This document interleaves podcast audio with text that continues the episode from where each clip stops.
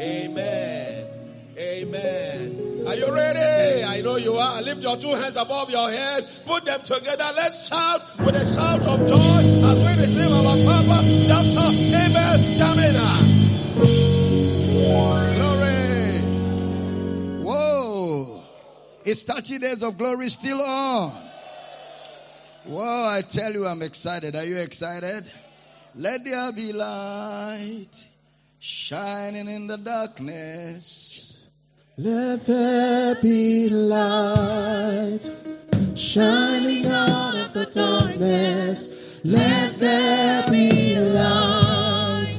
We are in God's new creation. Everybody.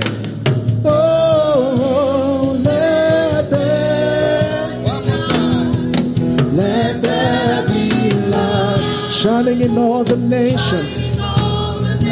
Let there be light shining out of the darkness. Oh, oh, oh let there be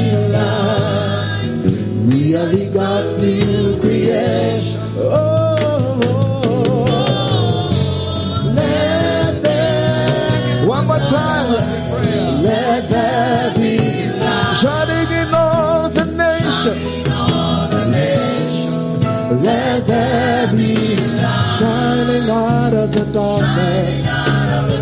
Let there be light. Hey, we are in God's new creation. Oh, oh, let there be light. Father, we rejoice that this morning we are walking in the light. We are carriers of the light. We are bearers of the light. And we shine this light through the preaching of the gospel into the nations of the earth. And we thank you that men and women are coming to the knowledge of the cross, of, of the truth, across every nation, every continent, from, from city to city, from community to community. The gospel of Christ is prevailing on daily basis. So we ask that revelation knowledge flows in this service. Bodies and yokes are destroyed. Whatever is not planted by God is rooted out. And we rejoice that by the end of this service, all be the better for it. In Jesus' precious name, and every believer says a powerful amen.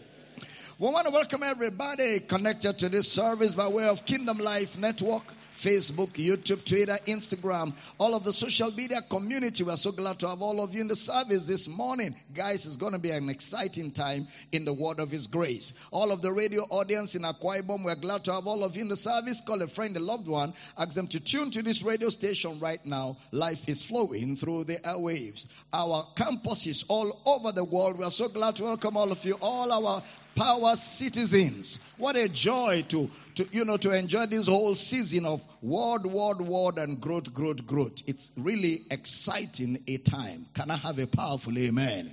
Are we excited in the house this morning? Can we celebrate the word of God with a shout this morning? Glory. Amen. Grab your pen, your notebook, your Bible. You can be seated with your sweet, smart self as we get into the word of His grace this morning. Well, I am informed that our church in Pretoria launches today. Pretoria, South Africa. The campus in Pretoria launches today and there are actually two services, the 8:45 a.m. service and the 11:45 a.m. service South African time. The venue is 401 Encore Building adjacent Sunny Park, 85 Steve Biko Road, Sunnyside, Pretoria.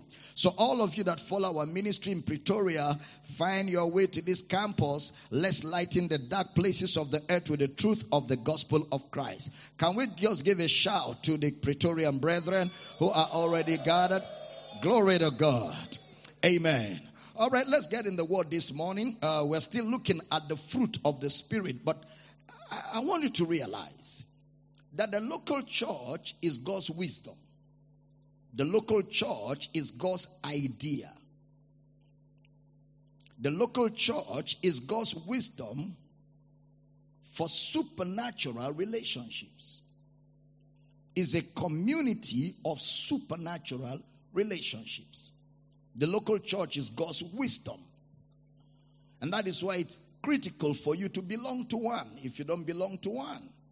Because not belonging to one makes you a foolish person. Because the local church is God's wisdom, is God's idea for proper training, discipleship, and raising of ministers. For proper training, discipleship, and raising of ministers. One of the proof that you belong totally to an apostolic house or a local church is the fact that you are accountable and submitted to our discipleship structure. If you're not accountable and submitted to our discipleship structure, you're just a fan of this church. You're a fan. You know, you know fan club. You're just a fan. You're not an integral part of the house. So don't expect the benefits of members to accrue to you. Don't expect the benefits that members of the house are supposed to gain to accrue to you. It doesn't matter how long you've been coming to this church. Even if you were here before the church started, you're just a fan. You're not a member. The proof that you're an integral part of this church is that you're submitted, submitted to accountability and our discipleship structure. Part of the discipleship structure is to be in church every day this July. It's a discipleship structure, intentional and deliberate. Because the essence of discipleship is training.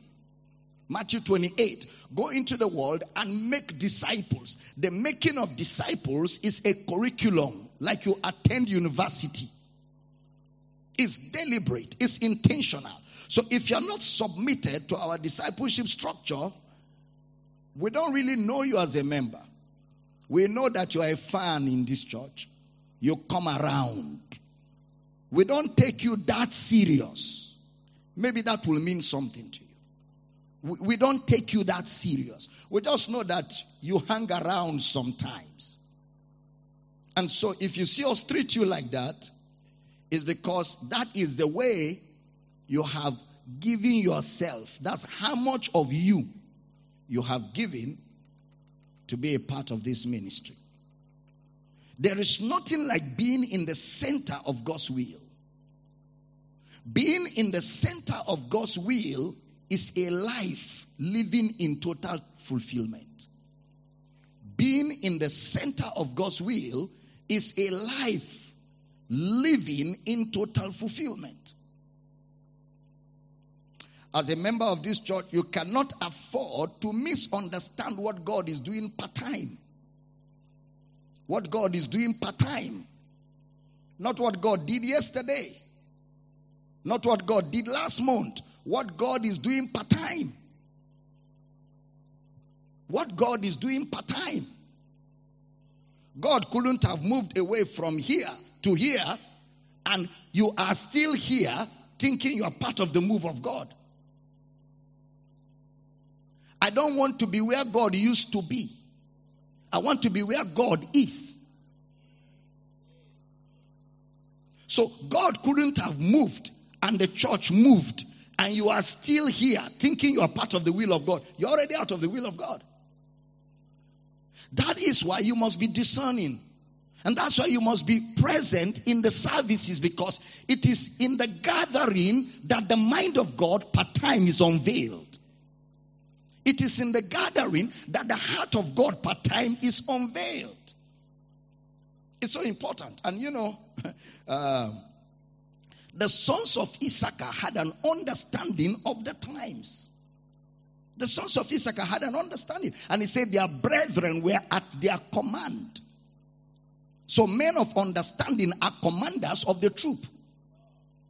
You can't be a leader. You can't be a leader of people when you lack understanding of the times. You've got to understand. Jesus wept over Jerusalem because they did not have an understanding of the times. And he said to them, Well, since you guys don't have an understanding of the times, your enemies will come and cast a trench about you. You'll be overtaken by it because you don't understand the times. You are still celebrating where God was when God has moved. You have built a monument about around where God was. and you're celebrating a monument around where God used to be. Meanwhile, God has moved. God is dealing with something else.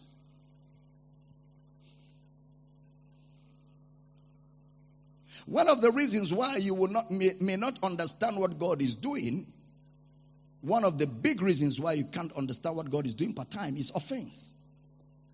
When you are in offense, you will never know what God is doing. That's number one. Number two is a sense of entitlement. When you have a sense of entitlement in a local church, you will never know what God is doing. Because you will always think that before God moves, He has to take permission from you.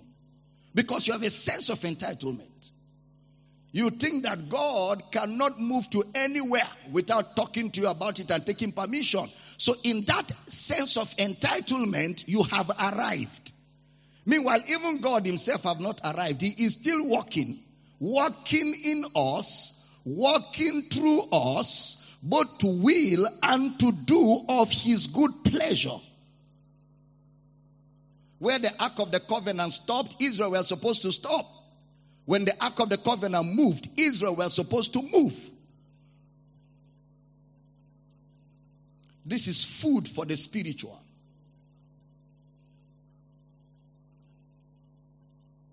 Food for the spiritual. And I will deal a lot with a lot more of these in homecoming. I'll deal, I will deal with a lot because a lot of our people will be here from all over the world. Say with me, I don't want to be where God used to be. I want to be where God is right now. We've been examining the fruit of the Spirit in First Corinthians chapter 1 verse 19 to 22 has been our key scripture.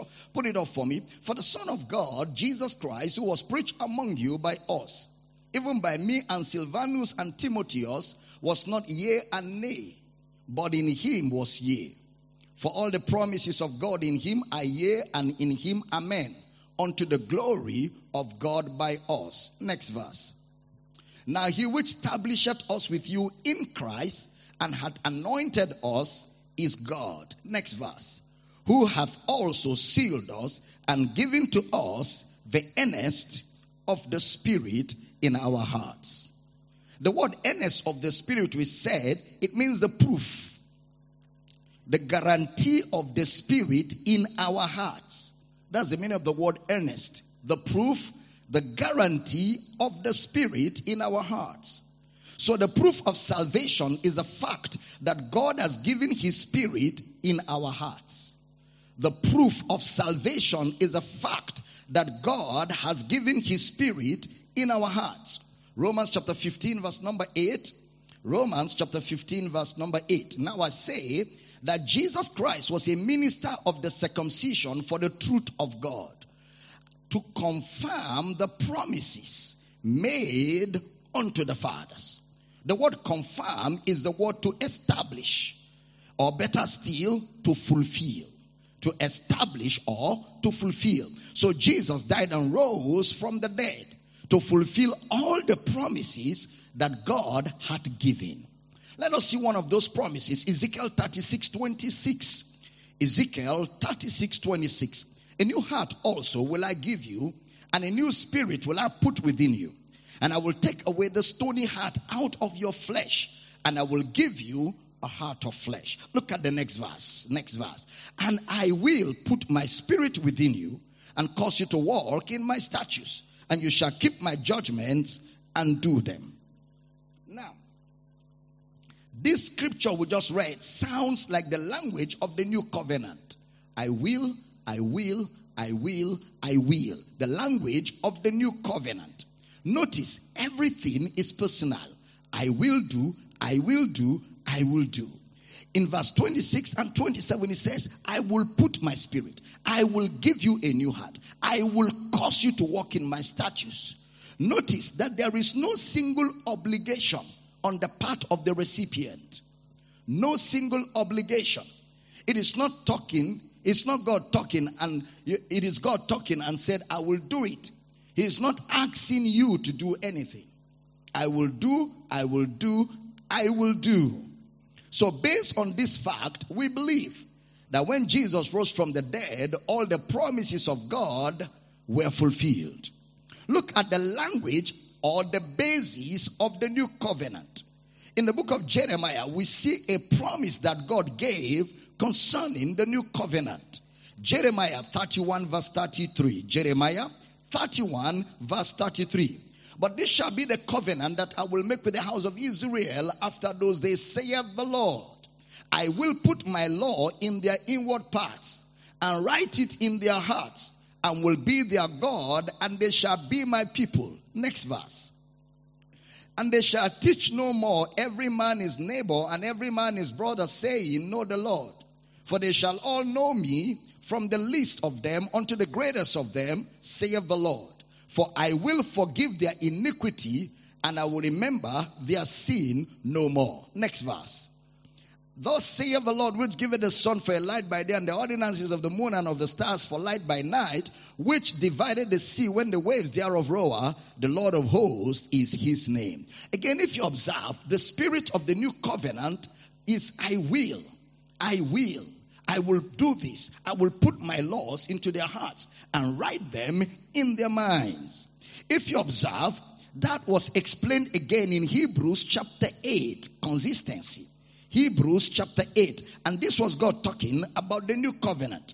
So which means therefore that the new covenant is not a set of obligations that you have to fulfill. The new covenant is not a set of do's and don'ts that you have to observe.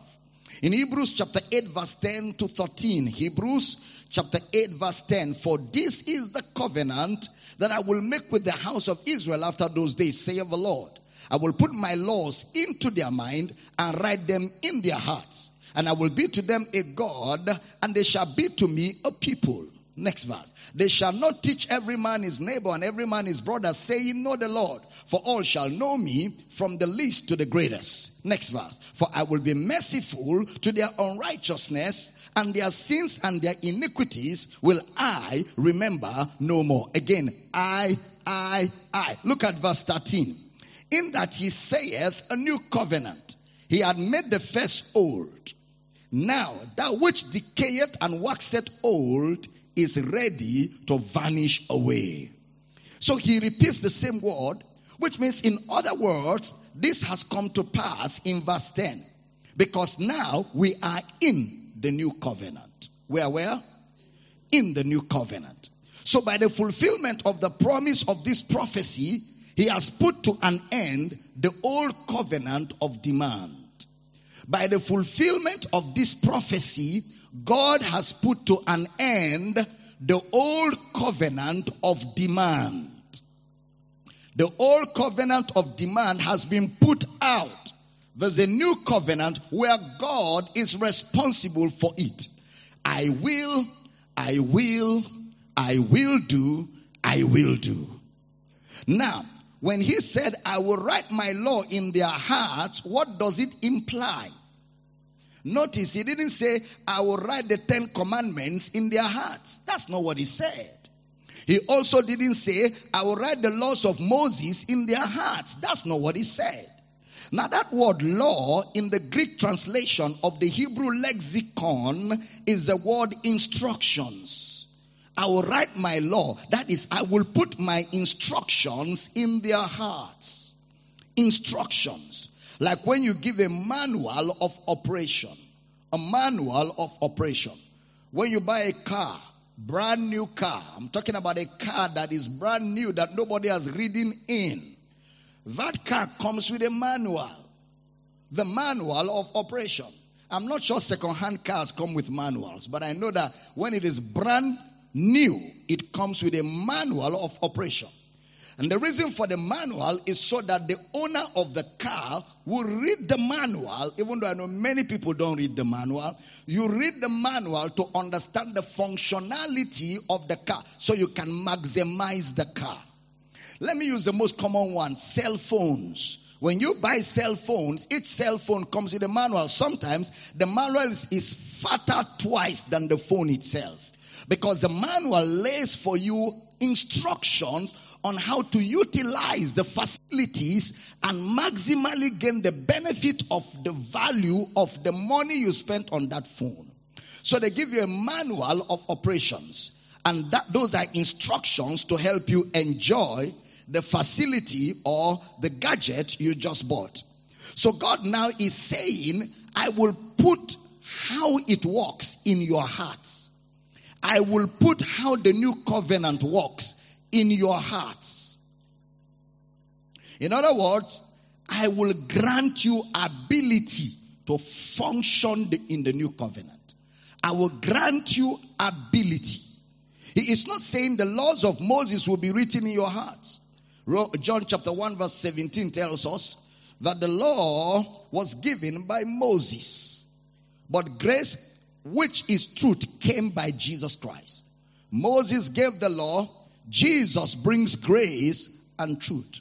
In Romans chapter 8 verse 2 he says, for the law of the spirit of life in Christ Jesus has made me free from the law of sin and death.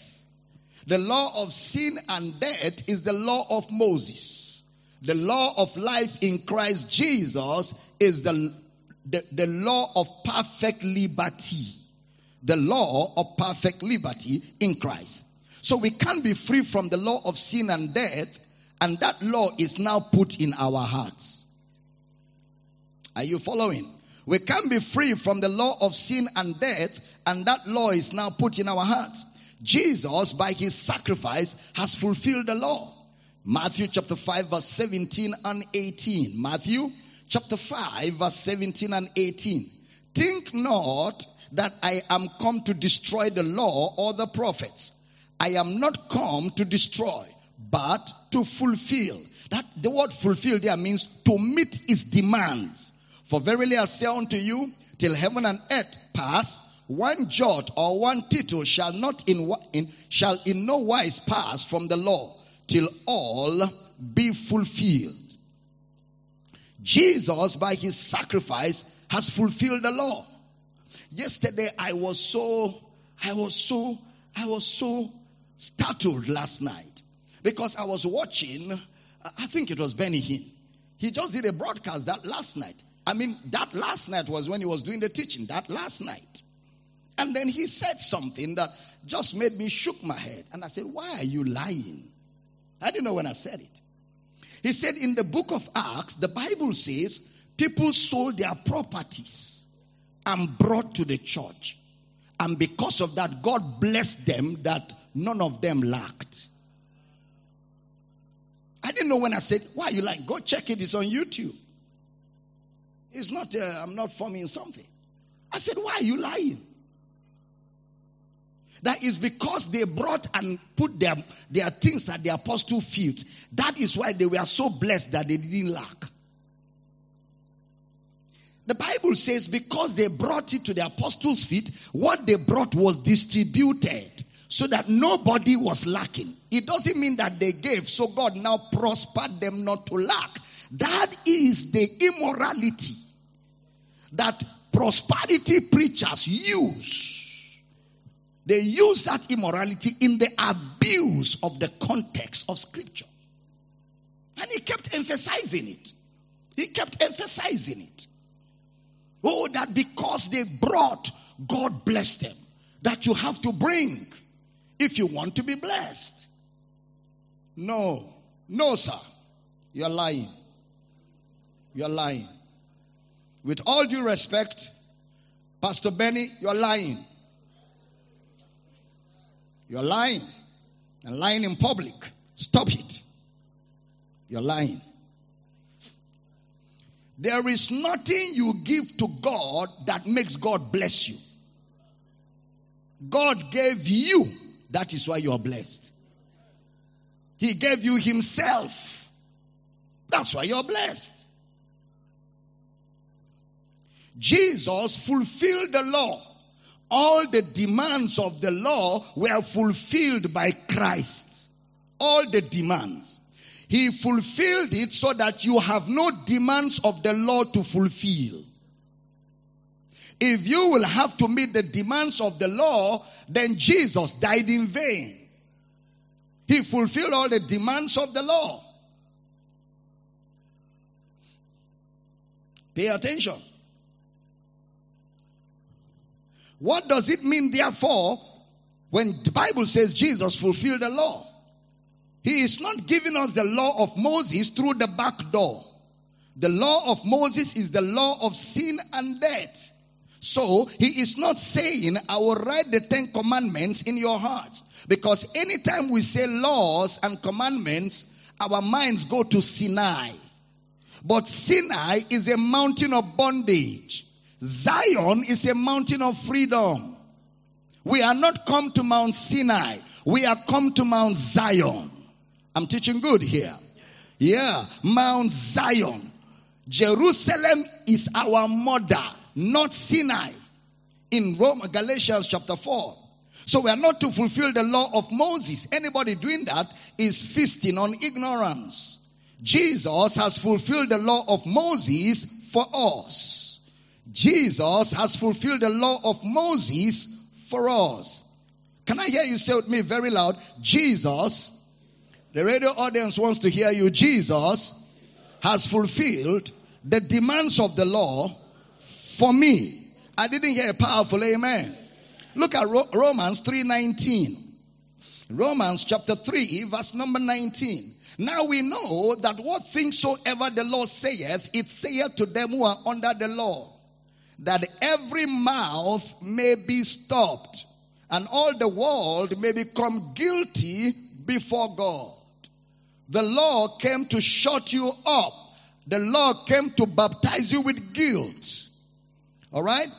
And it says the law declares everyone guilty. In the book of Hebrews chapter 8 verse 8 and 9. Put it up for me. Hebrews 8, 8 and 9. For finding fault with them, he saith, Behold, the days come, saith the Lord, when I will make a new covenant with the house of Israel and with the house of Judah. Next verse. Not according to the covenant that I made with their fathers in the day when I took them by the hand to lead them out of the land of Egypt.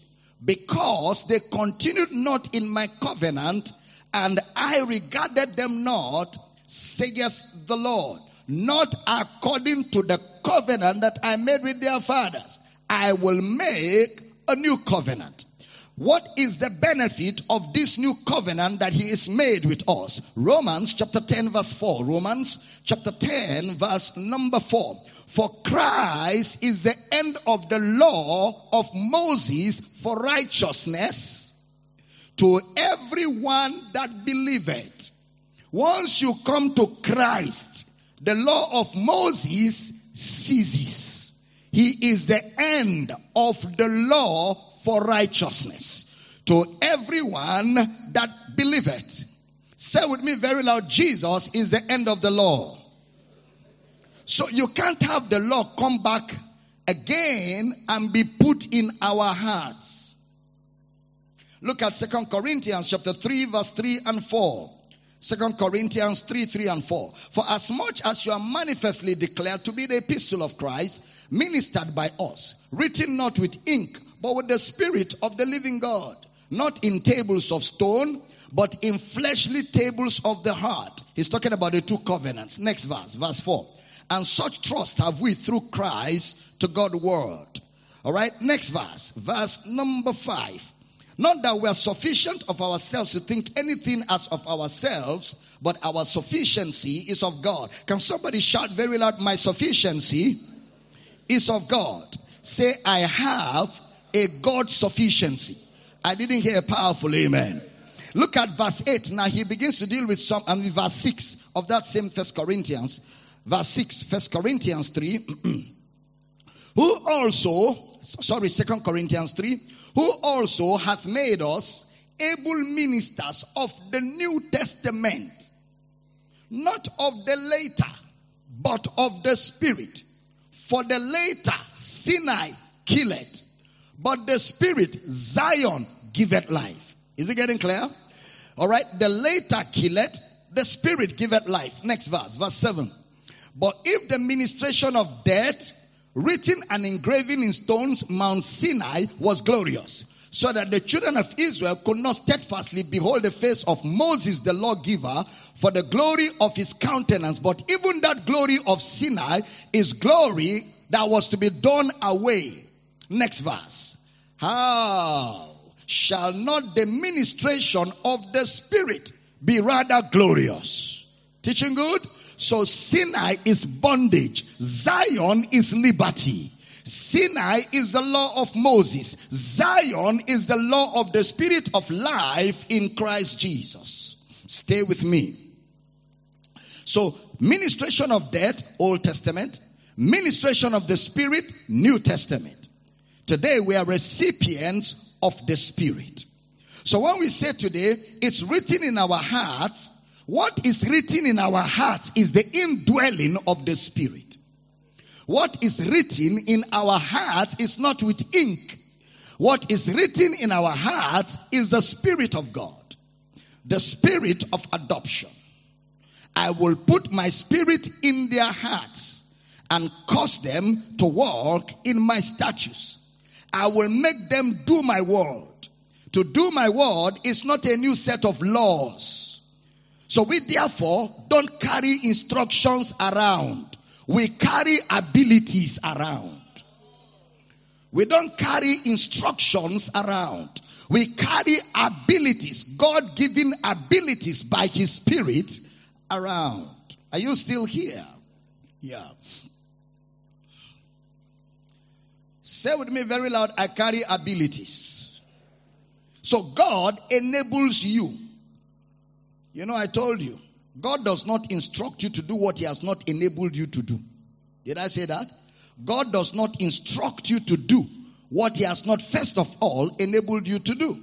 The instructions will always come after the empowerment.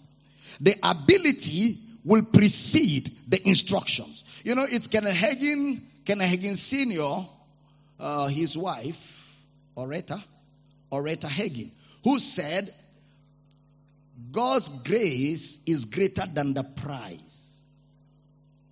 The grace of God is great, greater than the price for what He has instructed you to do. God will never instruct you to do what His ability within you cannot do. Never. If God tells you you are blessed, it's because in you the ability of the blessing resides. If God calls you righteous, it's because the composition inside you is righteous. God will first of all give you the ability before giving you the instruction. It is only man that gives you instruction without ability. And that's why men fail. Men fail. I mean, men fail. In, in, in, in, in secular organizations, you are not appointed the head of a department without resources to carry out the, the, the functionalities of that department. Otherwise, you will fail. Why won't you fail? When they say, okay, this, these are the things you're going to do, and there's no budget, where are you going to raise the money from? And that's why there's corruption. There's corruption because we're expecting people to do what they are not empowered to do. Am I communicating at all? God will never ask you to do what He has not enabled you to carry out. First John chapter 3, 5 verse 3, brother John says his commandments are not grievous. For this is the love of God that we keep the, his commandments.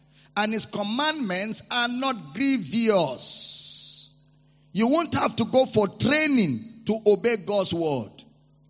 You don't need extra training to obey God's word. Because within you is the ability to do the word because you're born of the word. Teaching good this morning. You will not have to pray hard to obey God. You don't even need prayer to obey God. Obedience to God is in your DNA. You wouldn't have to fast to fulfill His commandment. I mean, don't get me wrong. I fast, we fast as a church, but it is not fasting so that we can have abilities. It is fasting in self-discipline so we can focus on what we are doing. So God gives the ability and based on that ability, he gives instructions.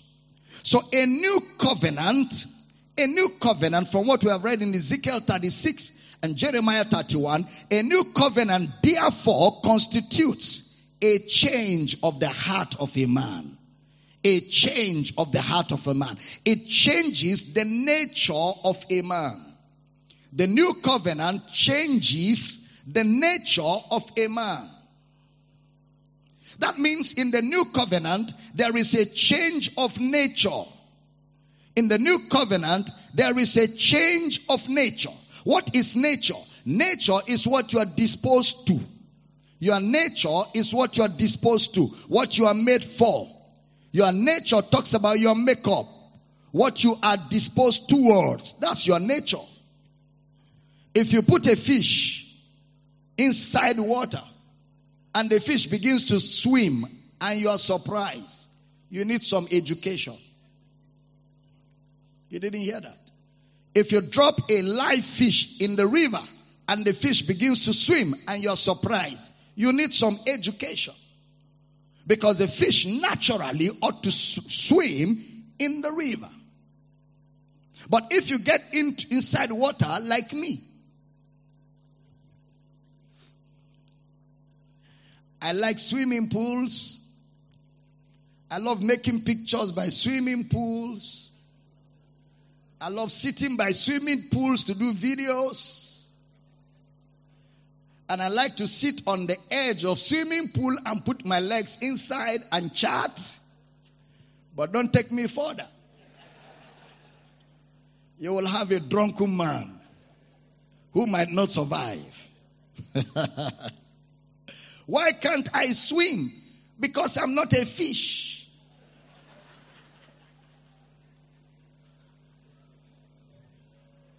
The land is my territory. I don't need training to walk. I don't need skills to walk. I just walk. But if I must use the river, I must subject myself to the training of a fish. Otherwise, a proper human being cannot swim. He must subject himself to the ways of a fish. The reason why some of us cannot swim is because we have not understood the ways of a fish. When we enter the water, we just drop inside tomorrow. If you're going to swim, you must, you must adopt the ways of a fish and you must develop their skills. Why? Because the river is their natural habitation. The land is our natural habitation. A fish out of the river chokes because it doesn't belong here. The nature of the believer is the Spirit of God. Outside the Spirit of God, the believer chokes. Because he doesn't live outside, he lives in the Spirit and he walks in the Spirit. That is his enabling environment. That is where the believer thrives best. So when you say a new heart or a new spirit, he is talking about what you are disposed to. So when you see someone who has been given a new heart and a new spirit, you are saying what that man has is a new nature. So the new covenant, therefore, is not a new set of rules, but rather is a new kind of people with a new kind of nature, with a new kind of heart. Second Corinthians chapter 5 verse 17. Therefore, if any man in Christ, he's a new creature. Old things are passed away. Behold, all things are become new. Are you in Christ? Hello, are you in Christ? How did you get into Christ? By being baptized into the Spirit. First Corinthians 12, 13. You got into Christ by being baptized into the Spirit. For by one Spirit are we all baptized into one body. Into. That's how you got into Christ. By the baptism of the Spirit. I will put my spirit within you. That's the baptism of the spirit. Whether we be Jews or Gentiles, whether we be bond or free, and have been all made to drink into, into one spirit. When you believe the gospel, the Spirit does the baptizing. You do the receiving. When you believe the gospel, the Spirit does the baptizing. You do the receiving. so you are in Christ. And everyone in Christ, he said, a new heart and a new spirit. So who are you now? What's your identity? You are a new creature or you are a new creation. A new creation. That word creature is the Greek word ktisis. I spell it for you so that you write the right thing. K-T-I-S-I-S. That's the word for creature. Ktisis is used 19 times in the Greek. It is always used for a divine work. A divine work. It is always used for something that was created by God. Ktisis. The born again man is not an innovation. He is a creation. And is always used, that word ktisis, most of the times for human beings. A divine work, something God has done. Which means that what God did in Christ is a new work. It's not a renovation of what happened in Genesis chapter 1 and 2. It's a new work that has never existed before. The born again man is not an upgrade. The born again man is not an improvement on Adam.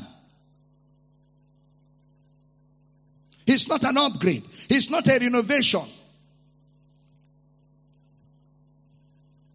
He's a brand new being. Is something that God did newly. Brother Kenyon calls it a new kind of humanity. The word new is the Greek word kainos. K-A-I-N-O-S. Kainos. In the Greek, new. It means it hasn't existed before.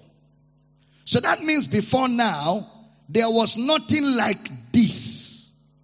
There was nothing until God raised Jesus from the dead. It is upon the resurrection of Jesus that a new kind of humanity has been brought forth. Are you still here? This kind of man hasn't existed before. What God did in Christ has never, never been done until Jesus died and rose. The kind of men found in Christ has never been before Jesus' death and resurrection. So that's the word, the word new ktisis or kainos ktisis. Some version calls it a new species, a new species of being, a new kind, a new breed, a new race. So in Ephesians chapter 2 verse 10, when brother Paul will now say, we are Ephesians 2:10 for we are his workmanship created. Created means it was not there before. Created in Christ Jesus unto good works which God had before ordained that we should walk in them the word workmanship is the Greek word poiema P-O-I-M-E-A. That's a Greek word for workmanship. P-O-I-M-E-A, poiema. It is also used in Romans chapter 1 verse 20. It is used for something you worked upon. And oftentimes, it's used historically for a work of hearts. A work of hearts. Which means that God took his time to work on this being. God was not rushing. It is something that engaged the skills of God. God used all his skills in the fabrication of this new being. How did he do it? Now, before you arrive at Ephesians chapter 2 verse 10, you must have read Ephesians chapter 1 verse 3. Put it up for me, 1 3. Blessed be the God and Father of our Lord Jesus Christ, who hath blessed us with all spiritual blessings in heavenlies in Christ. So we are blessed. Verse 4. According as he had chosen us in him before the foundation of the world, that we should be holy and without blame before him in love. Verse 5. Oh, I love verse 5. Having predestinated us unto the adoption of children by Jesus Christ to himself, according to the good pleasure of his will. Verse 6. Verse 6. To the praise of the glory of his grace, wherein he had made us accepted where? In the beloved. Verse 7. In whom we have redemption through his blood, even the forgiveness of sins according to the riches of his grace. Then you get to where he began to say, For this cause I bow my knees unto the Father of our Lord Jesus Christ, of whom the whole family in heaven and earth is named, that he will grant you by his spirit, that he will grant you by his spirit to begin to walk in his will. Then he prayed that the eyes of your understanding be enlightened that you may know the hope of your calling. He prayed and prayed and prayed. And then when he now finished praying in chapter 2, he said he has quickened us together, raised us up together, made us sit together with him in the heavenlies. Then he now began to say in the next chapter, he began to say, for by grace are you saved through faith and that not of yourselves, it is the gift of God, not of works, lest any man should boast. For we are so the resultant effect of all that we read is what made us his workmanship. Glory to God. So he's telling you what God did, that it is now called his workmanship is the first thing is he blessed, he accepted, he forgave, he sealed us, raised us up, quickened us, made us sit. All of that put together is what God has called that is described now as his workmanship. That is what is described now as his workmanship, which means all the things we enumerated are the th- configurations that God took time to put together to form this man called the new creation. Are you still here? I want to be sure I'm not too fast for you. So the word workmanship in Ephesians chapter 2 verse 10 deals with how God did it in Christ. So I am a result of what Jesus did. I didn't add anything to what Christ did. I found everything in Him. Pay attention, please. Within what God did in Christ, notice He says you are the workmanship of God created in Christ.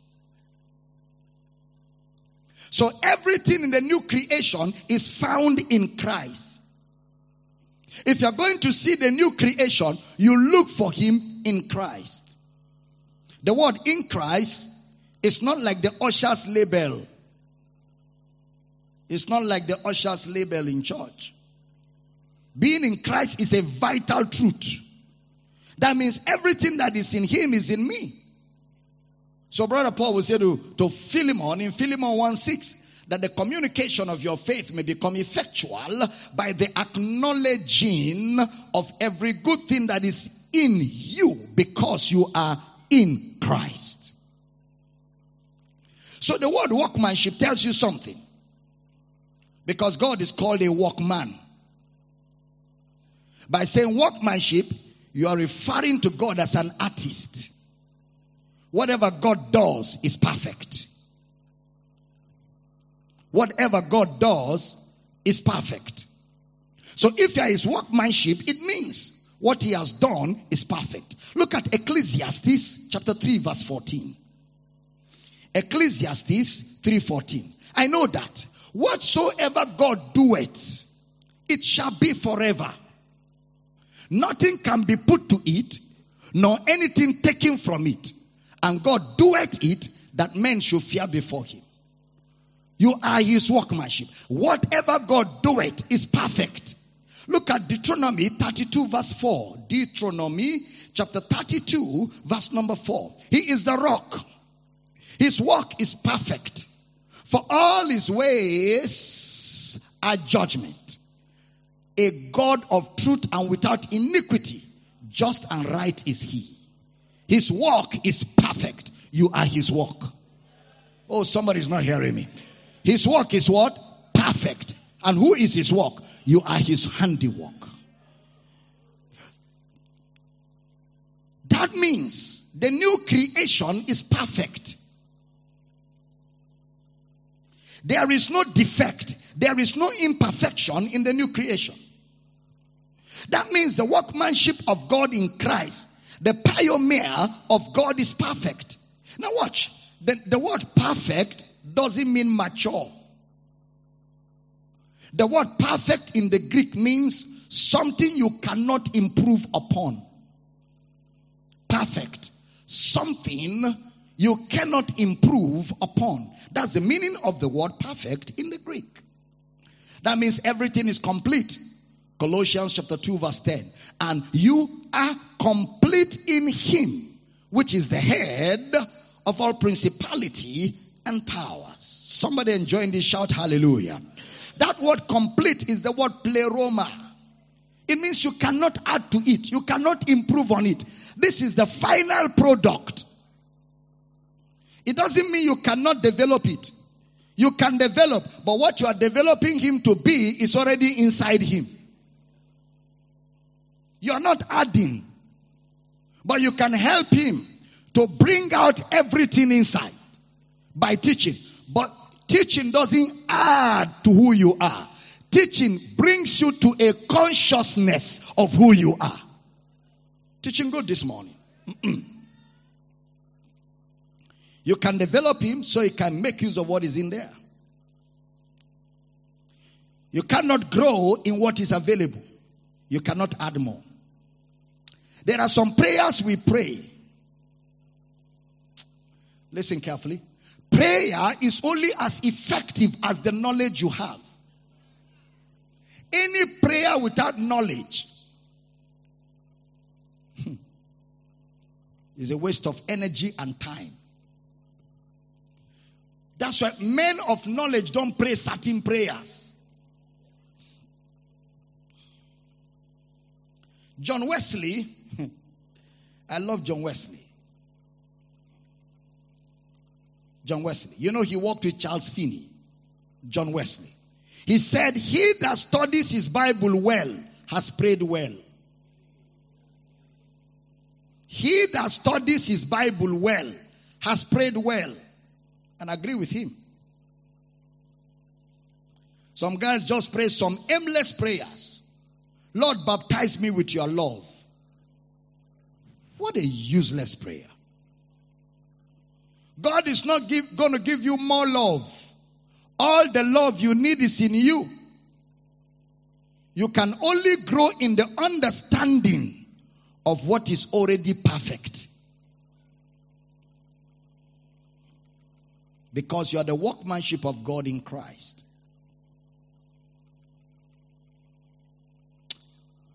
There are long prayers that make no sense. Lord, make us faithful. What kind of prayer is that? When you ask God to make you more faithful, you're already praying a prayer that has no answer. Praying for what you already have is praying a prayer that will never be answered. Praying for what God has already done in you is praying a prayer that can never be answered. Never.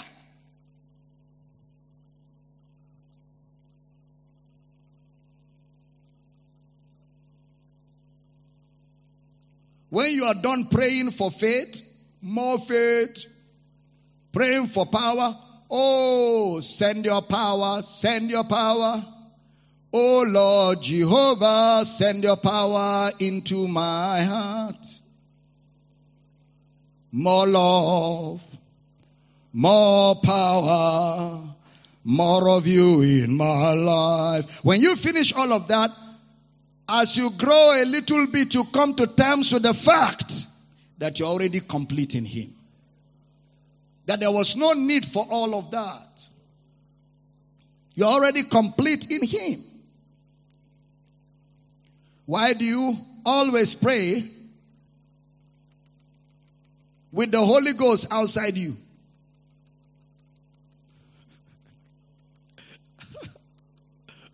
Why do you always pray seeking for a spirit outside you? Eh? Father, give me the spirit. From where? You are looking for a spirit from outside. An evil spirit will come. The believer doesn't need more spirit. He is born of the spirit. He is spirit. That which is born of flesh is flesh. That which is born of spirit is, you don't need more spirit. You're born of the spirit. Say with me, I am perfect in Christ. Please, can you say like you know what you're talking about?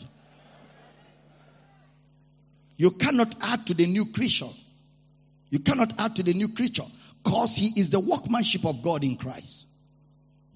So when Christians behave otherwise, it is two things.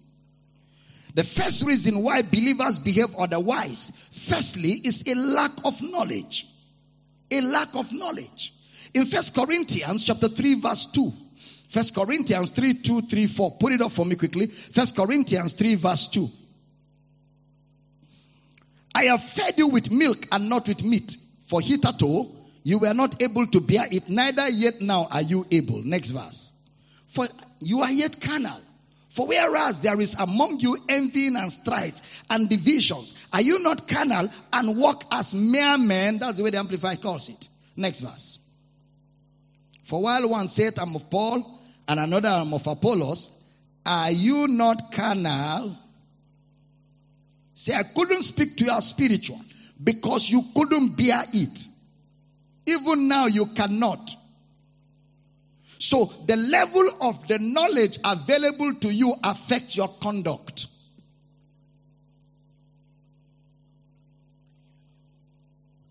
The level of knowledge you have affects your conduct.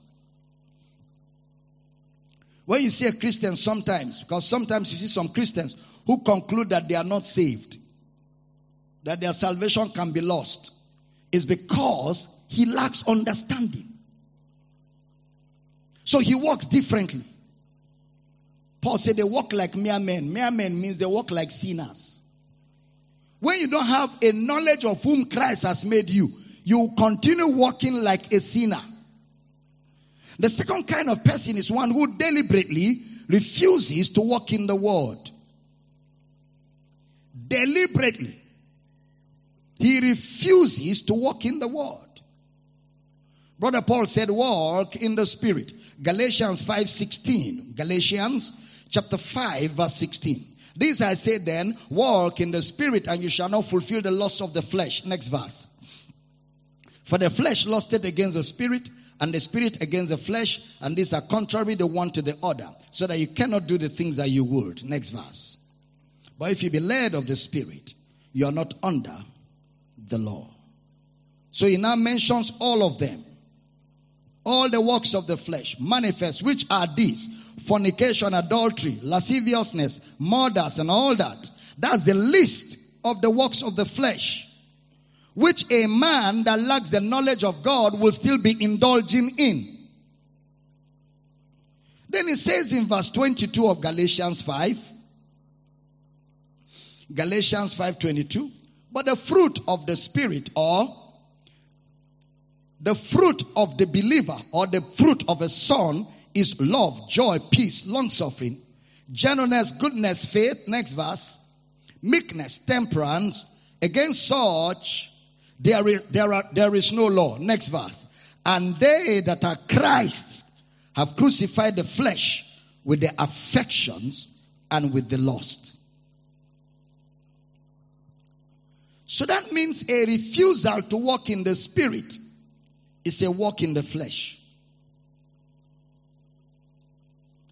A refusal to walk in the spirit is a walk in the flesh.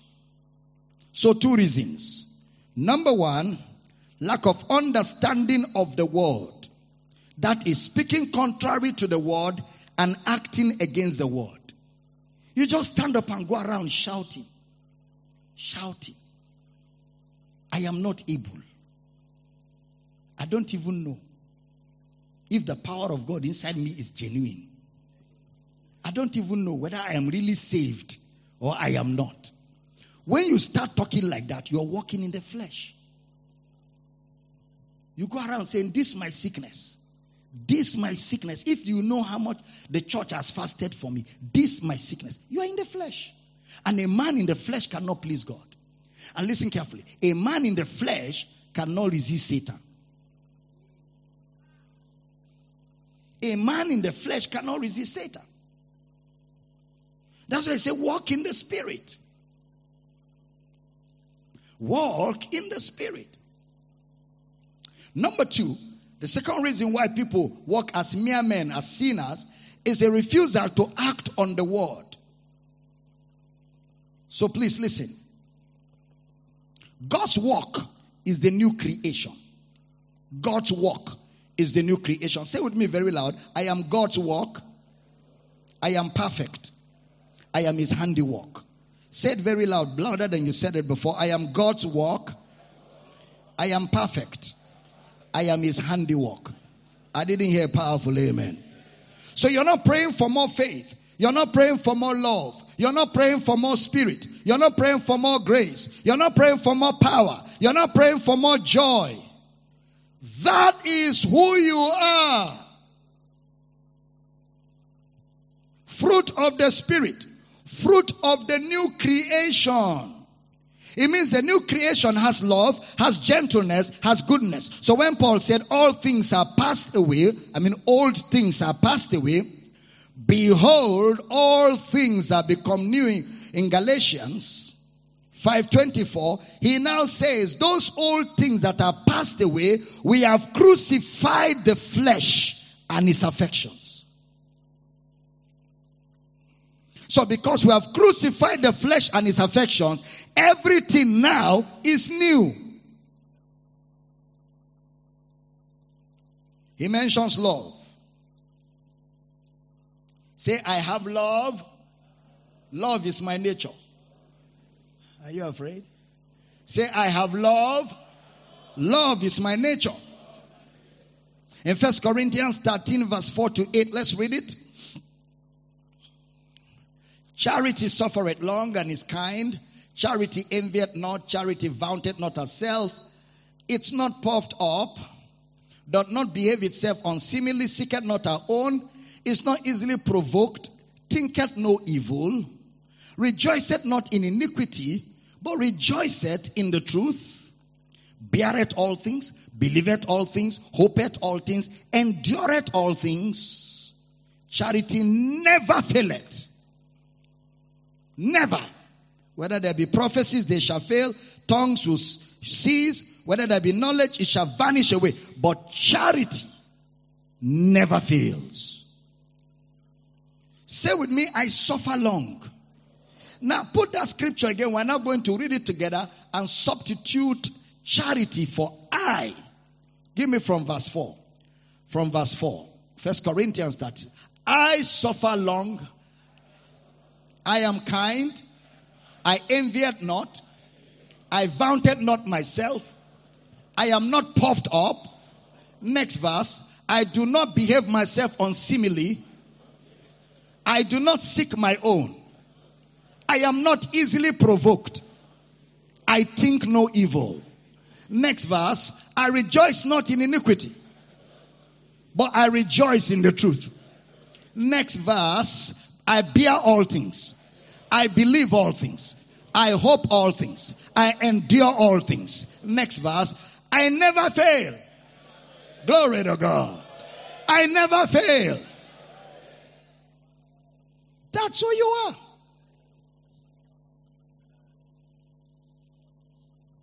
And you know, the primary way we walk in the spirit is by speaking. So as we were saying those things, what were we doing? We were walking in the spirit. I say, I'm going to say my mind now. I want to say my mind now. Please don't say your mind. Renew your mind. Don't say your mind the way it's doing you. Renew that mind. Let this mind be in you, which was in Christ Jesus. Don't say your mind. Say the mind of Christ. Don't say your mind. Say the mind of Christ. Say again with me, I am not easily provoked. Say it two more times. Say it one more time. Because some people, your fuse is so short.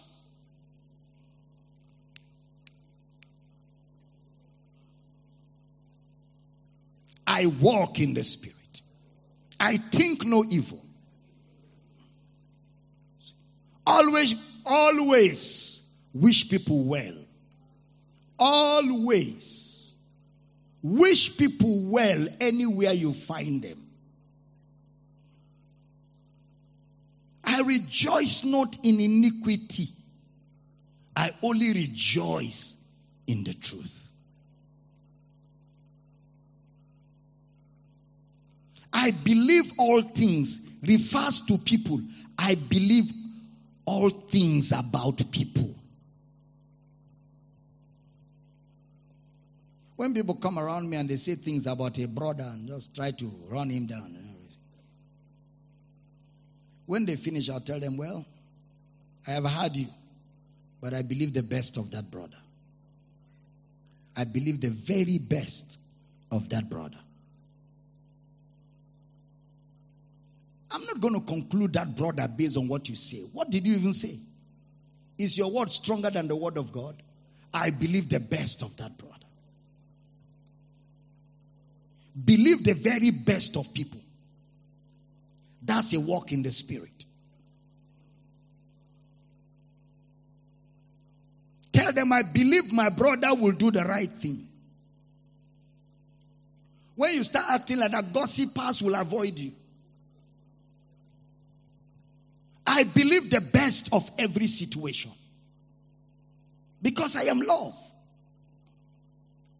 Whereas in the work of the flesh, you believe the very worst of people and you believe the very worst of situations. I believe the best of people. there are some of you in this church, people have come to my office and told me woeful things about you, but you didn't even hear it. You didn't even hear it from my mouth. As long as what they told me about you was not destructive to the society and destructive to their lives, there's no need for me to say to you. I believe the best of you. I believe you will do right. I believe that sitting under my teaching, the word of God will fix whatever was not right.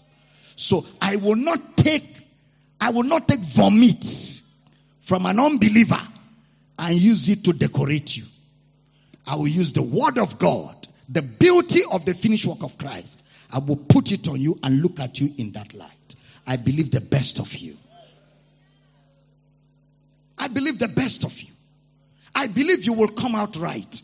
I don't care where you are now, but you're coming out right. Because you are the handiwork of God. You are his workmanship.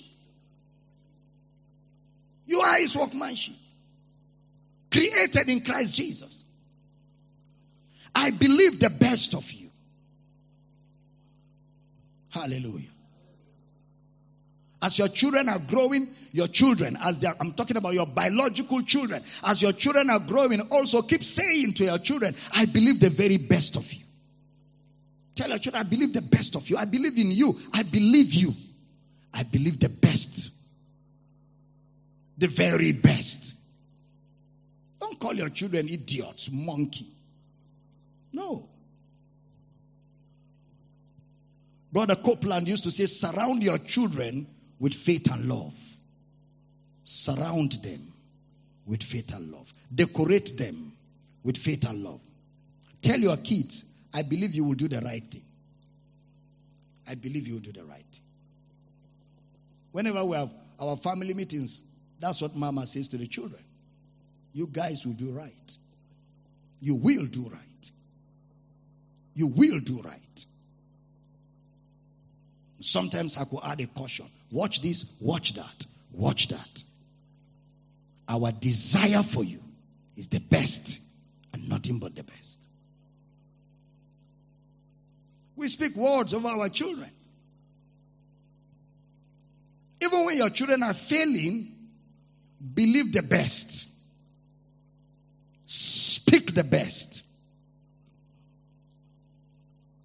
Believing the very best includes those moments when people are not behaving right.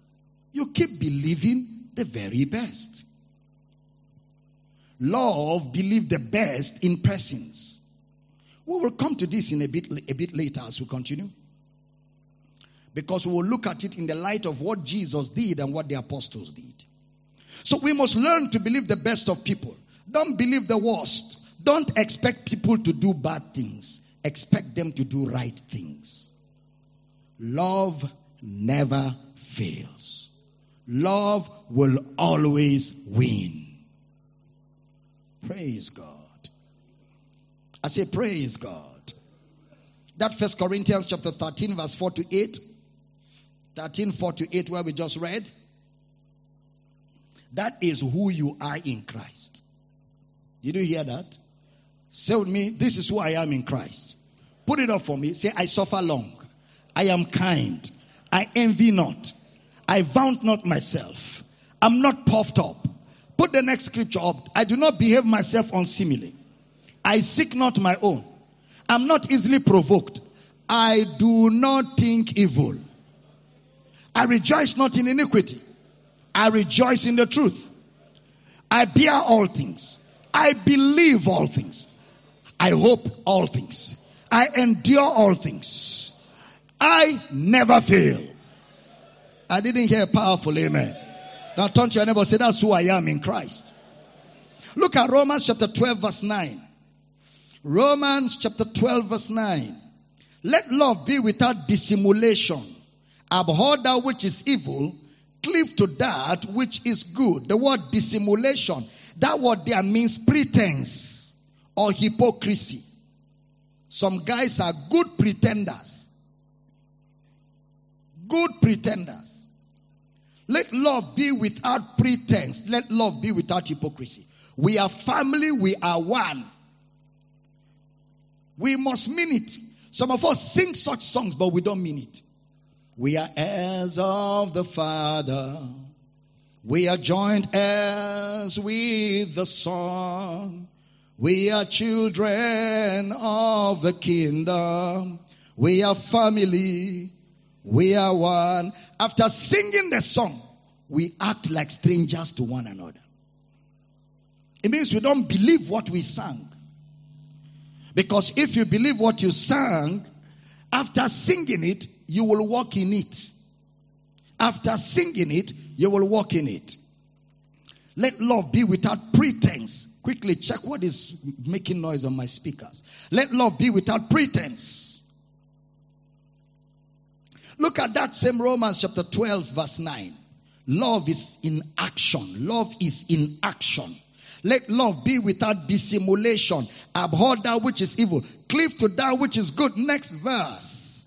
Be kindly affectioned one to another with brotherly love. In honor. Preferring one another. In what? In honor. In honor. Verse 11. Not slothful in business. Fervent in spirit. Serving the Lord. Hayataba. People you love, you pray for. People you love, you pray for. People you pray for sincerely, you can never gossip them. You can never backbite people that you spend quality time to pray for. You can't backbite them. Because in prayer, you're praying the word of God. Backbiting, you are speaking useless things. You can't pray the word of God into people's lives and have the audacity to gossip them. No. So when you are gossiping, you are not in prayer. Did you hear that? Anybody who brings gossip to you, his prayer barren. Praying people believe the best of everybody because they believe in the outcome of their prayer. When you pray for someone and you don't believe the best of the person, you are just a pretender. Your love is hypocrisy. Brother, I want us to pray for that sister. You know, I heard she's been going around with three brothers in this church. I just want us to be praying for her. You know, brother, let's just be praying. They didn't pray the prayer. It was a gossip in style. It was an announcement of that the sister is is what is uh, is loose. That's what he was looking for. How to say? Pretender, hippopopopopo, whatever you like, can conclude it with. When you genuinely pray for people and they fail or make mistake, you surround them with faith and love because you believe in what you prayed. You surround them with faith and love. You believe the best of them and you know they will come out and love never fails. They will surely come out.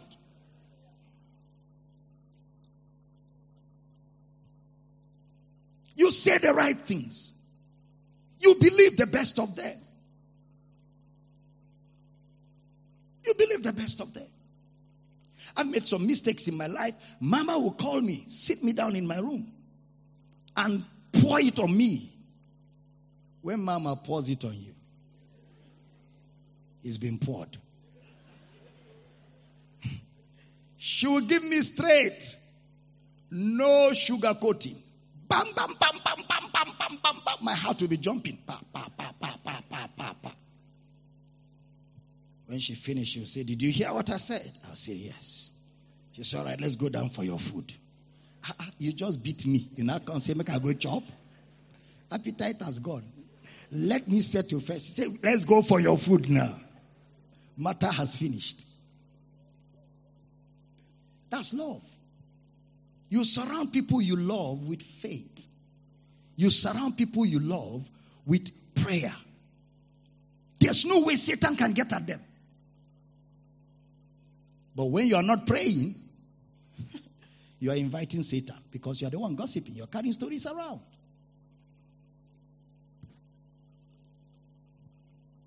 Say the right things.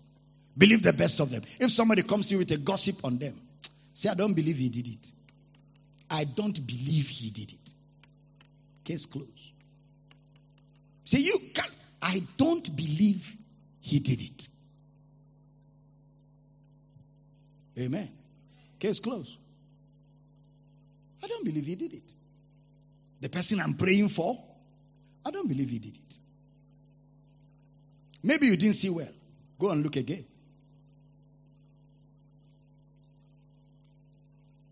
You are not denying a wrong done.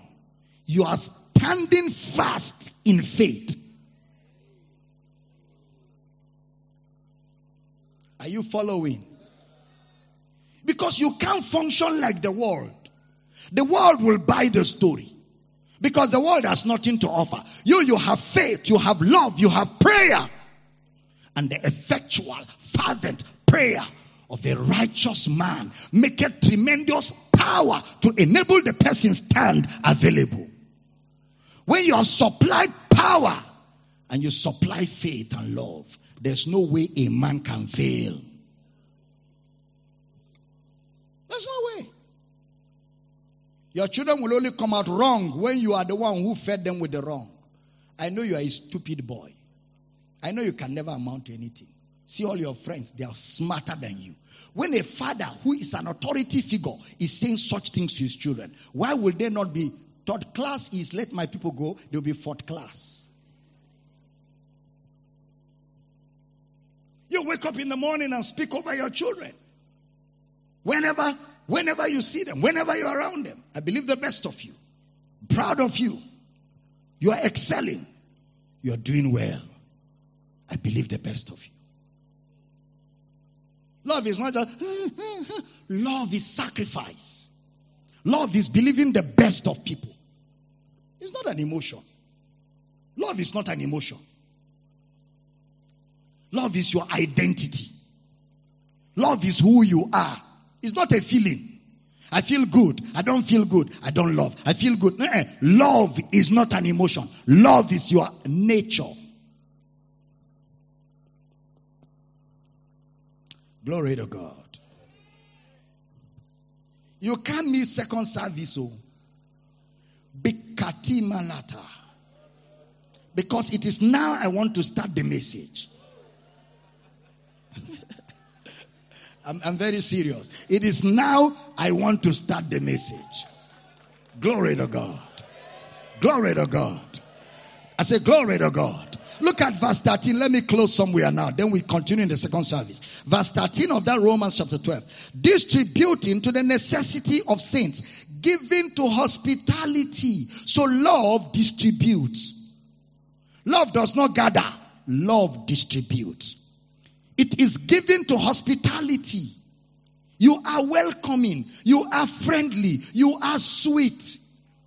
When service is finishing, you spray the fragrance of your sweetness, the aroma of your friendship, and the aroma of your love.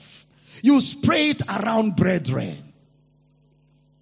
On your way to, a, to your car, a brother follows you, bro. Which way are you going? Don't tell him, I'm not going your way. You don't even know his way. You are given to hospitality. You should even be the one looking at, where, do, where are you going? My car is empty. Is anybody here going my direction? I can drop you. Because I love you. I love you. Come, come, come. Get in the cars. Praise God. You play my message in the car. And all of you are feasting on it. The thing is sweet. You slow down the drive. So that by the time we are arriving, 15 minutes of the message has refired all of us in the car. You drop everybody. That is heaven's atmosphere. That is heaven's atmosphere. Satan will be afraid of that, that fellowship. Am I talking to somebody here? Inside that car, there can be no gossip.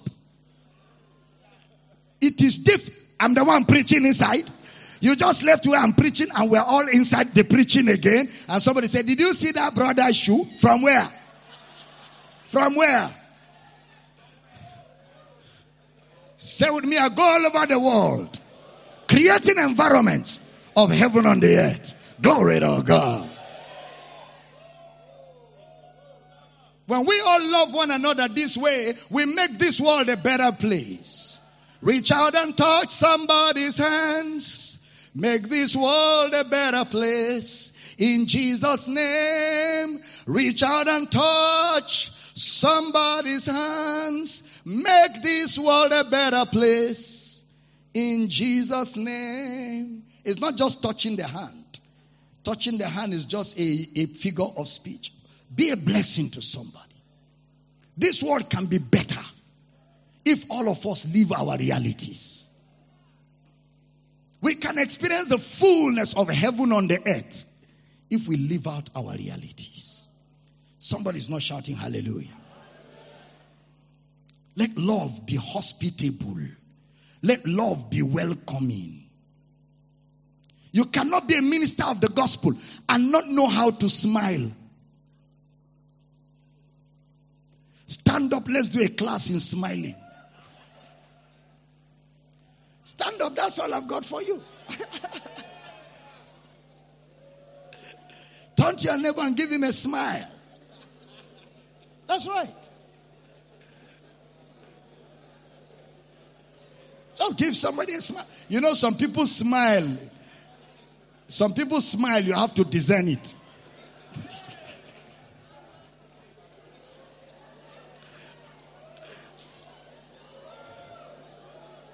Tell your neighbor, let's make this world a better place. Let's create an environment of heaven on the earth. Ayada bajoka yadas. Membro da zakalada baba.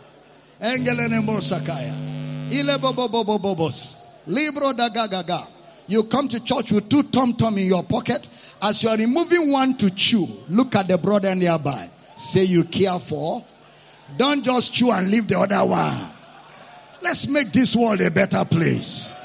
You come with some chewing gum in your pocket. As you open it, you distribute. I am an I am an Let's make this world a better place.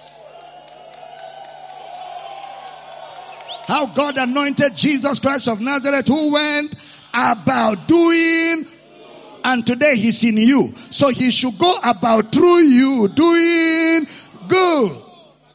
Let's make this world a better place. We are the light of the world. We are the salt of the earth. Let's make this world a better place. Zibora katana. There's too much pressure. There's too much satanic activity. Let our salt begin to matter. There's too much darkness. Let our light begin to shine. Midon Zabada. Midon Zabada. Oh, I tell you, you don't want to miss the next service. Father, I pray for everybody. Let's pray in the spirit together, everybody. Just grab somebody, pray for somebody. Let's pray for one another. Just spend a few minutes. Let's pray for one another. One, two minutes of prayer for one another. Libro da da da lo do bobobo jekelina manamana. Lebro da zokolo da bobra nanangele de bozakala. Legro do zoko shakana mangele ne mosa tele ne managarete ni kalana mana katana kalea. Oh, l'amore de gege sekele de baba bobosh. Ongala na mambro da bobo boroko tulaka na mana na ketele ni mama mambro godosa keleda. Ah, shekolana mombro dabo reketina gagra nange elemona mazo boro kotole de bebe engele bobobo shukala na mambra. Ah, zeboro kotuna kalana mamambra nangla nama. Oh, zeboro kotona kata. Thank you, Father. Praise you, Father. Praise you, Father. Reach out and touch. Reach out and touch somebody's hands. Make this world a better place. In Jesus' name, reach out and touch somebody's hands. Make this world a better place. In Jesus' name. Reach out and touch somebody's hands. Make this world a better place. In Jesus' name. Reach out and touch somebody's hands. Make this world a better place. In Jesus' name. Reach out and touch somebody's hands. Make this world a better place. In Jesus' name, just reach out and touch somebody's hands. Make this world a better place. In Jesus' name. Father, I pray for everybody under the sound of my voice that these realities become our realities. That all over the world, wherever we are found, will be reproducing environments of heaven on the earth. Thank you for your word. Thank you for your love. Thank you for hospitality among us. Thank you for hospitality among us. Oh, thank you for these realities taking hold of our minds and causing us to walk in the Spirit. We give you praise in Jesus' name. And every believer says a powerful amen. Grab your honor offerings. Let's give and worship Jesus this morning. Online, the banking details are scrolling. On television, the banking details are scrolling. Radio audience, Mr. Michael Bush read their bank accounts for you. But we all give right now with joy. In campuses is the honor offering. We give in honor. We give in worship. We give to honor the labor of God's word. Online and everybody, lift up your offerings. Father, we pray in faith that our offerings meet needs of the gospel and meet needs of humanity. And we rejoice because the work of God on earth is carried out in Jesus' name. I didn't hear a powerful amen. You don't want to go away. I still have a few minutes to do as the counselor with Mr. Michael Bush this morning. But until then, let's drop the offerings anywhere around the pulpit. Hit the music. Let's do it as we give and honor the risen Lord. Praise God.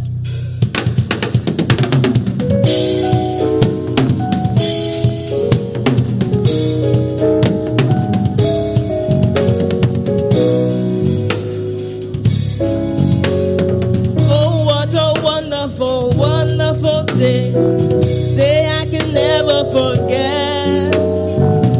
After I wandered in darkness away, Jesus, my Savior, Amen. Oh, what a tender, compassionate friend. Yeah. He met the needs of my heart.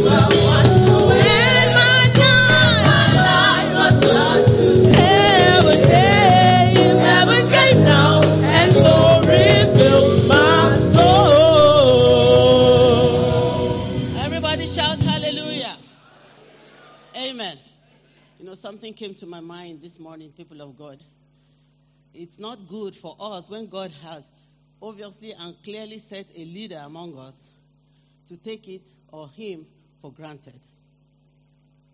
Maybe just because you know that uh, uh, you're familiar with him, you know that he, uh, you know, he snores when he sleeps, and then therefore you want to like see him finish. You know, like Joshua, how we used to hear in those days when he was raising uh, Moses' hand up, and every time he went down, Moses would lose or the army would lose, and when he raises it up, you know, the army will win. And we used to say that maybe as he carried Moses' hand up, he was smelling his armpit, and therefore he was like, hmm, can go down. But the support of him and holding him up, despite the smell of the armpit, gave victory. So that you know, uh, a man of God to his house or a leader to his depths doesn't give you, uh, um, you know, the right to to behave careless. Amen. Many times I have to caution myself that this man that God has anointed among others, I better not get familiar. Or say, you, why did you uh, uh, eat like that? Or why did you do this? And after I finish that, I still have to honor him as the person that God is sitting mightily on. Amen. Not just in, on. It will do you well as well to honor God, whom God has clearly made a leader among us. Amen. Amen. May God make this word large and light in your hearts because we need it at this time. Hallelujah. Now bring out your uh, worship offerings and your kingdom investments and every other givings that you wish to advance the kingdom of God with. This is the time. Never get weary to do well. One good doing is giving at all times. We are given opportunity to advance, especially you believe in a cause you believe in. Happily give, sacrificially give, and you know you yourself will feel fulfilled as a growing and as a maturing son in the house of his father. Amen. You have your kingdom investments, you have your general worship offerings. Please let's bring it out now at this time. Give thanks. You know, speak a word to it. Let it go make habitations in men's souls. Because as the word of God goes through your money, a, a space is made in, in the hearts of men for God to come in. Amen. Thank you, Father. With all our hearts, with every understanding we give, that your work may prosper in our time. We do not hold back our resources from our Maker. Because there's nothing we have and are that is not by you. We give you all the glory back. In Jesus' mighty name we pray. And this week we command that those who are in need, doors will open to them, doors of opportunity, doors of jobs, doors of connections that will cause finances to flow or whatever other area of need, whether health wise or family, whatever. Every opportunity is released upon every need, needful person this morning in the mighty name of Jesus. We come back next time we together in testimonies and songs of praise. In Jesus' mighty name we pray. Amen. Now bring it out. You have the kingdom investments in the basket and the general worship offerings on the altar here. Amen.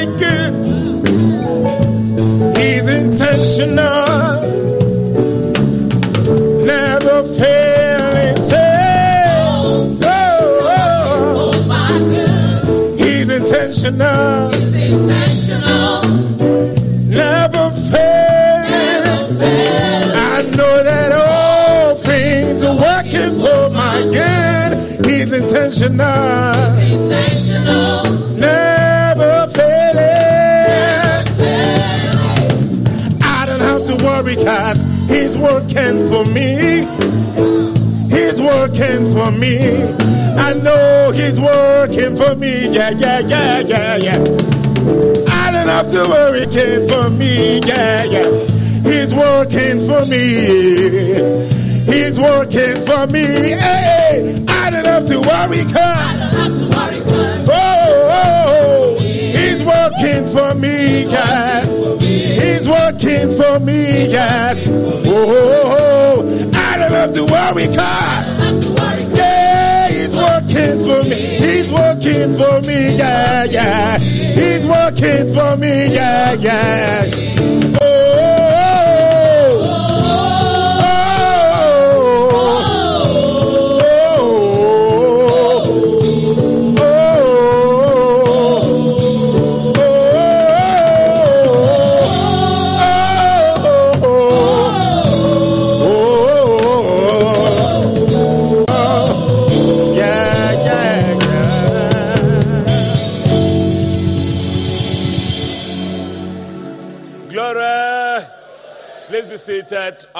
The counselor starts any moment now. Before then, though, let me just quickly give you the ritualistic opening announcements I always give at this point of the program. Account name remains Power City International. They have two bank accounts. There is UBA, number one, 139 26 465. 139 26 465. That's the account number for UBA. The account name remains Power City International. The second bank account is Zenith, and that is 10 12 36 59 12. 10 12 36 59 12. Power City International is the same bank account name.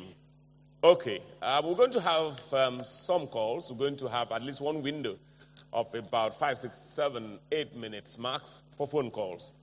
The number, if you're calling from outside Nigeria, is plus 234. Otherwise, simply 0806 800 9939. But if you want to send us an SMS or two, we also have a line for that. It's plus 234. Again, if you're doing from outside Nigeria.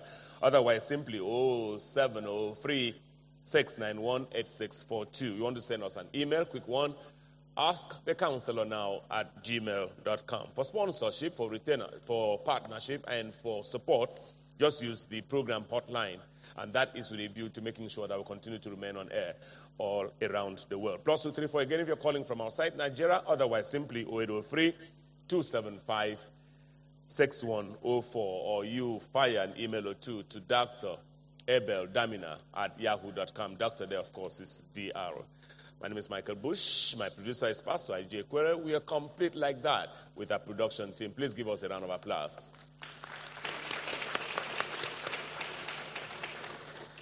Well, anytime I ask for a round of applause for us, you always uh, do it um, grudgingly, but the, we don't mind. There is the one that you cannot.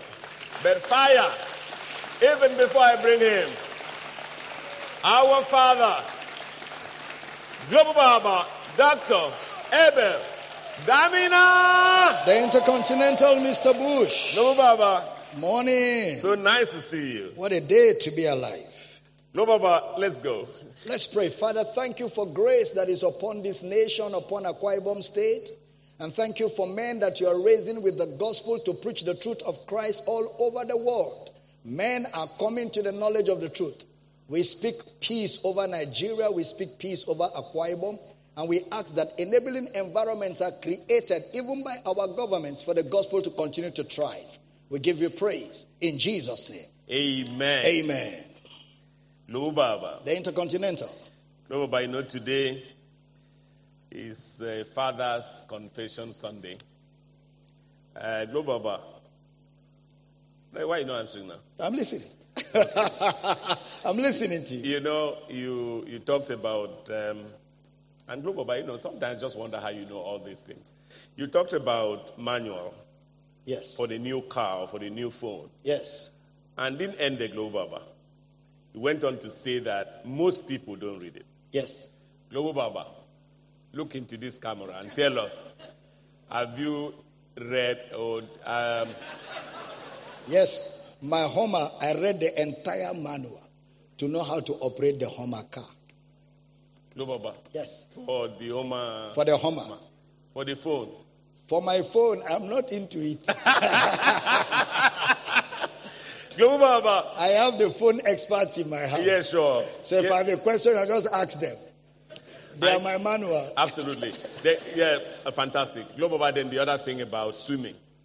You know, Global, you know, I grew up in a fishing port. So you're a fish. Global, you know, I grew up in a fishing port. My father, a fisherman, and um, I grew up there. I was there for 20 years. So you can port. swim. Global yes, that's a swimming story I want to tell you. So I went swimming. I tried swimming three times, and three times I almost drowned. So today, Global Baba, I can never have a swimming pool in my house. Your own is even good, Global. I can go and sit down there and put your So leg. you, you can't put your leg. I can't even go near. Global Baba, my own is bad like that. You know. then, um, Daddy, finally, um, last Friday, we, we tried to touch it, Yes. but we didn't have time, and we promised that we will come. Yes. Um, today, this morning, you rounded off with that love. And there's a tendency, as your children, as um, children of a good father like you, and children of God generally, to, to, to wonder sometimes about love. When you have pastors, for instance, who preach the law, and you have people who know, that you have their followers, their children who say, This is the law, I don't like it, but they are still sticking there. Can that be love? That's where the problem is. So even if the captives are seeing the truth from scripture, they are loyal to their captor. It takes the grace of God to free them. So that's why we pray for them. Well, but that's heavy. Let's make progress now by kicking off this edition of our State Council or from Abak, Akwa Ibom State. Of course, that's where we are. This one, thank you, dear Global Baba and the Intercontinental Mr. Michael Bush, on what you do in the body of Christ. May God richly en- enrich both of you. Amen. Please, Global Baba, I need clarifications on these issues. Number one, who was Jesus referring to as the Father? Because to some, he was creating another personality apart from himself. Well, if he is God, he can create another personality out of himself for a purpose. So the, the, the, Trinity concept is a concept of redemption. When God decided to save man from man's failure, even before man failed, God already had in his plan that for him to do that, he will have to become a man. And he will have to become the spirit to live in a man. So the spirit of God in a man is God himself in a man. Jesus is God in human flesh. And God Almighty is the creator. So he is God in creation. He is Christ in redemption. He is Holy Ghost in regeneration. Is the same person operating different things. A Trudeau ID, who is in our background, rounds off this entry. In what manner was Jesus taken up? Acts 1 9. They were gazing up into heaven. Why were they gazing up, Global Baba? Since according to your teaching, heaven is an up. Well, again, when you read the Bible and you see up, don't think of sky. Up doesn't always mean sky. It was taken up, that is, was received to an elevated position out of their sight. That's what it means. From Abak, Akwa Ibom State, and we hit the Victor International Airport right here in Uyo and fly all the way to Abuja, Nigeria. God bless you, Global Baba. Why do some churches keep tithes, keep records of tithes? Is the biblical Francis in Abuja? It's Mount Sinai. In Mount Sinai, there are records. In Mount Zion, there is no record. So it's because it's Sinai. That's the way the law of tithing operates. But from tomorrow, 12 noon, we are having a, con- a holy convocation on tithe and tithing for the next 10 days, every 12 noon, GMT plus one, on my Facebook page, on, on the radio, and on YouTube, on you know all the platforms. So make it a date so you can understand fully this concept of tithe and tithing. Global by the way, I like the point you made about Mount Sinai. I think that was earlier today during the service about Mount Sinai being a place for bondage and uh, Zion. Zion. being the place for liberty. Yes. That's, that's, that's huge. Yes, that's the way the Bible teaches. Absolutely. Yeah. Okay, still from Abuja, PMO writing. I hope my Global Baba knows how much I love him, and I just feel blessed every time. Hello, the Intercontinental Saint Bush. Kindly, Global Baba, relate the teaching with the prophet and the widow who had the last meal. Well, the prophet and the widow had last meal in the Old Testament. Remember again, that was the Old Testament. And in the Old Testament, there were diverse kinds of operations. All right? And uh, because of the way people operated, both culturally and otherwise, it was very natural for a woman to give to a prophet in the Old Testament. And when she gave to the prophet, the prophet prayed that what she had left would be enough for her. So that was a miracle. That's not a lifestyle. That was a miracle. That's not a lifestyle. Okay, producer, let's just open that um, small window for phone calls about now and see how long we can go. Even as we head out of the Nnamdi Azikiwe International Airport in Abuja, Nigeria, heading to Cameroon, Yaoundé. I'm really, really feeling good, really, really enjoying myself in Christ. 30 Days of Glory 2022 is glorious, Global Baba. I want to know something concerning the Spirit and the Ghost. What is the difference between Holy Ghost and Holy Spirit, or the difference between Ghost and Spirit, so that I may know and continue to use the word appropriately? Um, sometimes Holy Spirit, sometimes Holy Ghost. I did the same, Global Baba. Thank you. In Kumba, Cameroon. Well, Ogbonna, stay with the Holy Spirit. You know, ghost means an, uh, an, you know, a spirit being. That's what it means. But in the Bible, we stay with the word spirit because spirit doesn't mean some, something mysterious. Spirit just means a personality that you cannot see with your two naked eyes. That's the meaning of spirit. So stay with spirit because that's the one the Bible uses all the time. Out of Cameroon, on the, you know, Cameroon is said to be between the crossroads uh, between West and Central Africa. We hit the west coast of the continent, Ghana. Appreciate you, Global Baba, the best anchor of our time, Mr. Michael Bush. I would like to ask for God's protection for you. The revelation of Christ should keep increasing so that those of us learning under you will be enriched, Global Baba. I have a few things, though, to clear. You did a sermon in which you brought out several incidents that's evil in the Old Testament attributed to God, which you, you corrected exegetically, and seeming contradictions in the same. Please, I want to know the title. Misunderstood God. The Misunderstood God series is what you're looking for. Misunderstood, The misunderstood God series. Again, still from Bismarck Antwi in Ghana, Global Baba in Hebrews 12:29, we're told our God is a consuming fire, which sadly is a friend's description of God in the whole Bible. I tried to correct him, but he has uh, said he's not ready to listen to me. Please, can you shed more light on it for me? Thank you. Well, the consuming fire that God is, is that He consumed all the sacrifice of Jesus on the cross. Sacrifice for sins, consumed the law of Moses, and all of that. That's the meaning of the consuming fire. It's not like He consumes human beings, He consumed the sacrifice of Jesus on the cross. That's what that context is talking about in Hebrews. Global Baba, we're heading out of uh, Ghana.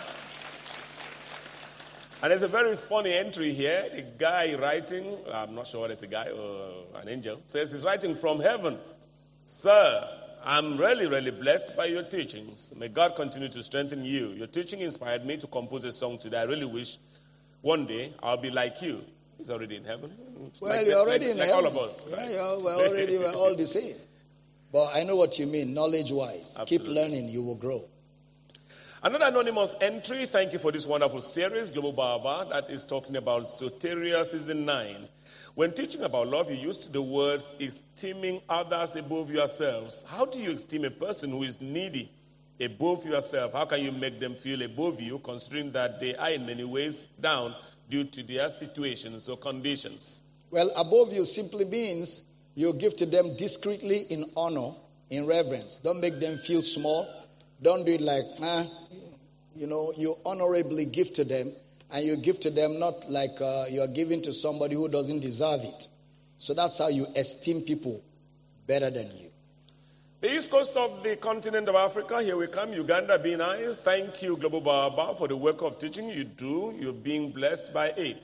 Oh, I am being blessed. We are being blessed by it. I am Pastor Owo David in Uganda. I have a question.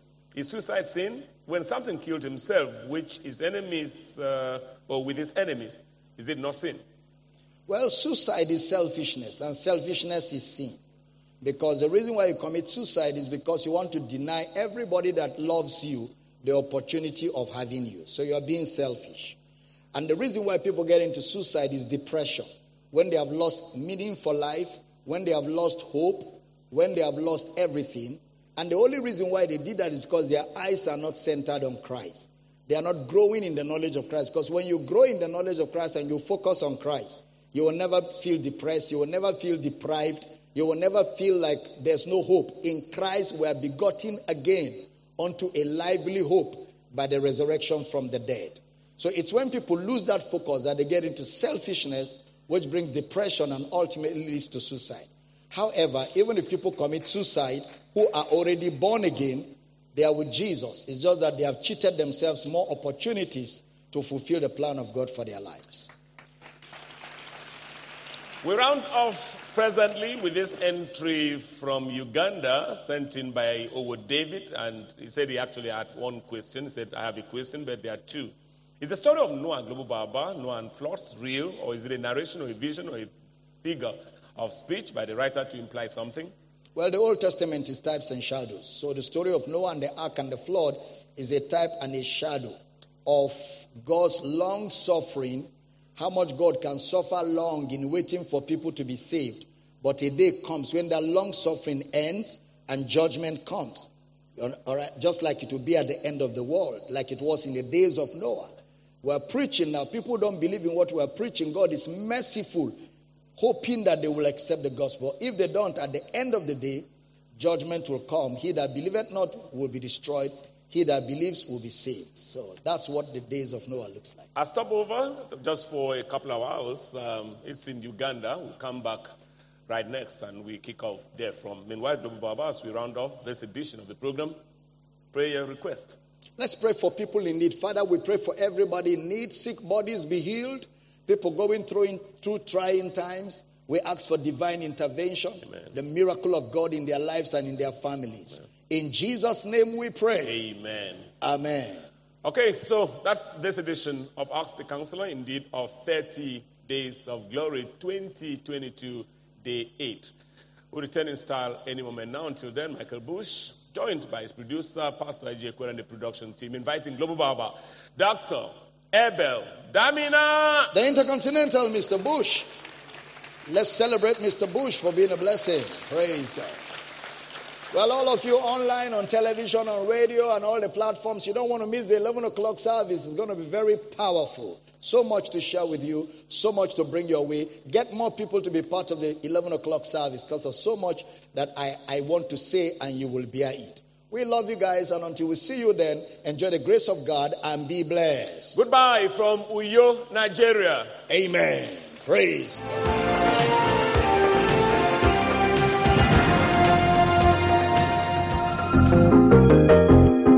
vez